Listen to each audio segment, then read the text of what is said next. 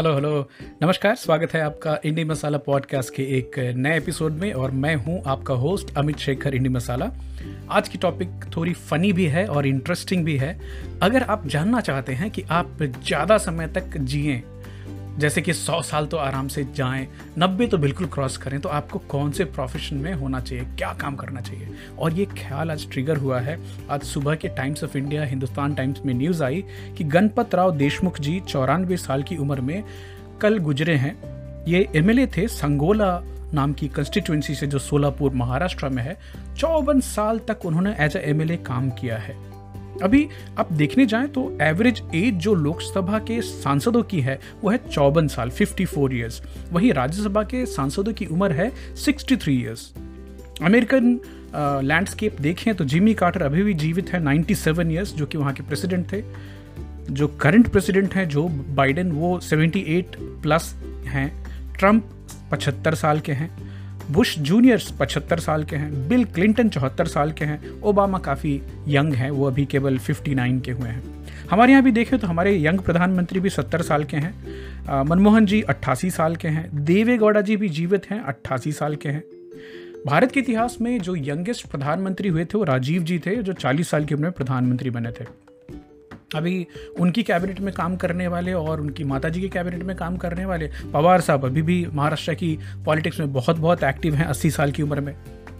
केरला में V S Achuthanandan जी हैं, जो कि एक्स सीएम है, वो 97 सेवन ईयर्स में अभी भी एक्टिव हैं। 97 seven I repeat again Karunanidhi ji 92 two years में उनका निधन हुआ था और जब तक थे इस पृथ्वी पे तब तक काफ़ी एक्टिव थे पॉलिटिक्स में।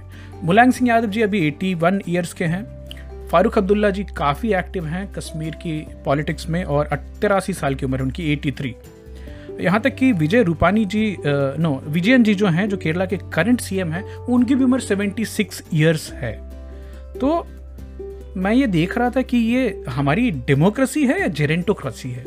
अब जेरेंटोक्रेसी मतलब जहाँ पे ज़्यादा तक ऐसे लोग हों जो साठ के ऊपर वाले हों, जो रिटायरमेंट की एज को क्रॉस कर चुके हैं।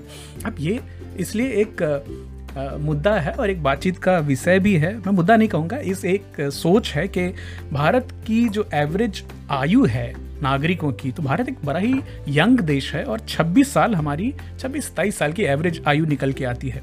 वहीं जो हमारे पॉलिटिशियंस हैं, उनकी एवरेज आयु निकल के आती है साठ। ये दूसरी बात है।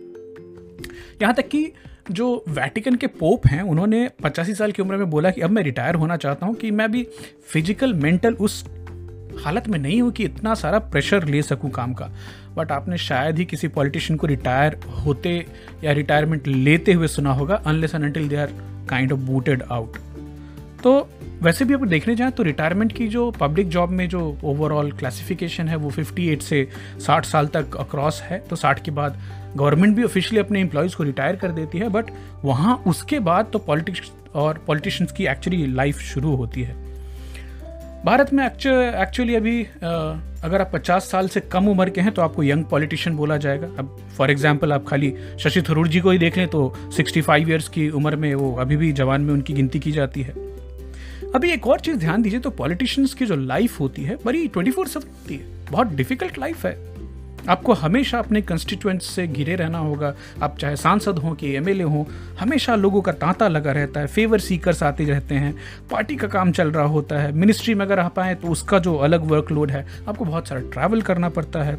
अगर मान लीजिए कैंपेनिंग कर रहे हैं तो फिर दिन रात एक करना होता है। हर दिन कुछ ना कुछ क्राइसिस होती ही रहती है। कहीं कोई दुर्घटना होगी, कहीं कोई मर जाएगा, कहीं कुछ अपराध होंगे। ये सब और उस सब के ऊपर में आप सब पे भरोसा भी नहीं कर सकते। तो ये सब एक बड़ी ही स्ट्रेसफुल सिचुएशन है। और इसके अलावा पॉलिटिशियन होना या फिर मंत्री पद या एमएलए ये तो परमानेंट होता नहीं है। तो ऐसे इनकी इंडिविजुअल अपनी भी कमर्शियल इंटरप्राइजेज होती हैं कुछ तो काम चल रहा होता है। अभी लेजिटिमेट हो या अदरवाइज़ हो या अदरवाइज़ है। हालाँकि आपने देखा होगा कि पॉलिटिशियंस की जो आ, वेल्थ है पर्सनल वेल्थ है वो बड़ी ड्रामेटिकली राइज होती है। और पता भी नहीं चलता कि उनका खुद का क्या है बाकी किसका क्या है। तो मैं सोच रहा था कि ये इतने स्ट्रेसफुल सिचुएशन में इतनी मुसीबतों को झेल करके भी इतनी ज़्यादा जीवन में इतने सक्सेसफुली और लॉन्जिविटी कैसे पा पाते हैं तो मुझे लगता है कि पावर जो है ना, सत्ता, वो अल्टीमेट टॉनिक है। एफ्रोडीजियक भी है। बहुत सारे आप केस सुन भी चुके होंगे।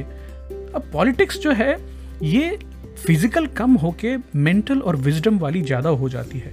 तो जवानी के दिनों में स्ट्रगल किया पार्टी में अपने क्षेत्र में आगे बढ़े और जैसे जैसे आप साठ तक एक जगह पर पहुँचते हैं तो उसके बाद फिर आपकी जो पॉलिटिक्स है वो शार्प होने लगती है। अभी फॉर एग्ज़ाम्पल अगर अमेरिकन लैंडस्केप को देखें तो जिमी कार्टर जी अभी भी 97 सेवन ईयर्स में ज़िंदा हैं। रीगन साहब 93 ईयर्स में गुजरे थे। सीनियर बुश वो भी 94 फोर ईयर तक जिए यहाँ तक कि आप देखने जाए तो नाइनटीन सेंचुरी में जो एवरेज अमेरिकन की जो आयु थी, वो सैंतालीस साल थी बट उनके प्रेसिडेंट सिक्सटी नाइन ईयर्स तक जिया करते थे। अभी एवरेज अमेरिकन की आयु ऑलमोस्ट एटी एटी फोर तक चली गई है। इसमें एक फैक्टर तो बिल्कुल है कि आप जब भी अच्छे लेवल के पॉलिटिक्स में जाते हैं और पॉलिटिशियन बन जाते हैं, आप कहीं कुछ ऑफ़िस होल्ड करते हैं तो डेफिनेटली आपको बेटर न्यूट्रिशन मिलती है, आपकी हेल्थ केयर अच्छी होती है, आपकी लिविंग कंडीशंस काफ़ी अच्छे हो जाते हैं। बट हम और आप ये इमेजिन भी नहीं कर सकते कि किस तरह का स्ट्रेस और प्रेशर उनको झेलना पड़ता है चारों तरफ़ से। अभी वीर संघवी जी की किताब पढ़ रहा हूँ द रूड लाइफ एंड उसमें नरसिम्हा राव जी के काल के दौरान की बातें, राजीव गांधी के काल की मतलब it's a very very stressful job and जिसमें आप बहुत कम लोगों पे भरोसा कर सकते हैं। जैसे अभी देवी लाल जी ने कैसे वीपी सिंह को पटका था, चंद्रशेखर जी को पटका था बड़ी इंटरेस्टिंग स्टोरी है। तो आप कॉन्स्टेंट विजिलेंस में रहना होता है आपको। अब इसमें विजिलेंस का एक फ़ायदा यह है कि आपके पास हमेशा एक डॉक्टर अवेलेबल होता है, एक मेडिकल टीम अवेलेबल होती है। अभी बताइए आपको बुश जॉर्ज बुश सीनियर साहब जो थे, उन्होंने तो 80 साल की उम्र में, पचासी साल की उम्र में और यहाँ तक 90 साल में भी स्काई डाइविंग की और लोगों को बताया कि देखो, ये साल वाल कुछ होता नहीं आपकी खुद की है। एक फैक्टर मैं जो देख रहा हूँ कि बड़ी कॉमन है कि इन लोगों ने अपने जीवन में जो तनाव है स्ट्रेस है, उसको एक फैक्ट ऑफ़ लाइफ मांग लिया और कुछ तो एक एडेप्टिव कॉम्पिटेंस इन्होंने डेवलप करी है। इनके जीवन में इनके लार्जर देन लाइफ कॉज एक पिक्चर देखने की, एक एक फाउंडेशन कुछ खोल लिया, कुछ मतलब कुछ काम ऐसा करते हैं जिनमें ये खो जाते हैं बिल्कुल। अभी University of Michigan School of Public Health ने सात हज़ार इंडिविजुअल्स की स्टडी की, जो 50 साल के ऊपर उम्र के थे, और ये बताया कि stronger purpose in life was associated with decreased mortality जैसे आपका परिवार और रिलेशनशिप्स कैसे हैं? आपकी कम्युनिटी में क्या स्टेटस है? आप क्या दूसरों की हेल्प में आगे बढ़ते हैं? आप क्या नई चीज़ें सीखते हैं? आप नई हॉबीज़ पाल रहे हैं कि नहीं? ये सब चीज़ें बहुत फैक्टर करती हैं। तो एक और चीज़ जो मैंने अलग से रिसर्च की और देखा कि अगर आपकी लाइफ में पर्पस जीने का बहुत स्ट्रांग हो, कारण क्यों आप जीना चाहते हैं तो it makes you more likely to protect your health क्योंकि आप समझेंगे कि मैं रहूँगा तभी तो मैं ये सब काम कर पाऊँगा, लोगों की मदद कर पाऊँगा। It could also reduce stress because आप बड़े पिक्चर को देखना चाहते हैं, आपको जो दीवन, जो दिनचर्या में बाकी लोग जिन चीज़ों से परेशान हो जाते हैं, आप उससे ज़्यादा आगे देख पा रहे हैं तो आपको वो स्ट्रेसफुल सिचुएशन नहीं लगेगी। और साइंस के हिसाब से आप जब इस मेंटल फ्रेम में होते हो तो आपकी बॉडी में सूजन कम होती है it reduce inflammation according to think advisor website there are nine factors जो कि लॉन्जिविटी में काम करते हैं। पहला है जेंडर अगर आप फीमेल हैं तो आपके ज़्यादा जीने के चांसेस सिंपल बिकॉज़ मेल थोड़ी रिस्क ज़्यादा लेते हैं। जेनेटिक्स अगर आपकी प्री डिस्पोजिशन वैसे देखिएगा एपीजेनेटिक्स आ गई जो बोलती है कि जेनेटिक्स बहुत ज़्यादा तक आ, उतना निर्भर नहीं करता हमारा स्वास्थ्य। आप prenatal and childhood condition कैसी थी आपकी? आपको प्रॉपर न्यूट्रिशन मिला था वो भी आपकी लॉन्जिविटी को असर करती है। एडुकेशन आप जितना ज़्यादा पढ़े होंगे आपके उतना ज़्यादा जीने के चांसेस है। बेसिकली आपकी इवोल्यूशन होती है। सोशियो इकोनॉमिक स्टेटस तो जो वास्तविक बात है कि जो अमीर लोग हैं, वो ज़्यादा जी पाते हैं, क्योंकि उनकी जो मेडिकल फैसिलिटी अवेल करने की क्षमता है, वो ज़्यादा होती है। मैरिटल स्टेटस शादीशुदा लोग ज़्यादा जीते हैं, अकेलापन में लोग जल्दी मर जाते हैं। Ethnicity and migration also depends तो जो माइग्रेंट्स होते हैं, जैसे कि अमेरिका में हिस्पैनिक्स ज़्यादा जीते हैं, एक काइंड ऑफ़ रिसिलियंस आ जाती है लाइफ में। लाइफ बहुत बहुत इंपॉर्टेंट है, उसके बाद बहुत सारी हम बात करते ही रहते हैं। साथ में जो मेडिकल टेक्नोलॉजी है, वो किस तरह इवॉल्व हो रही है, वे भी इंपॉर्टेंट है।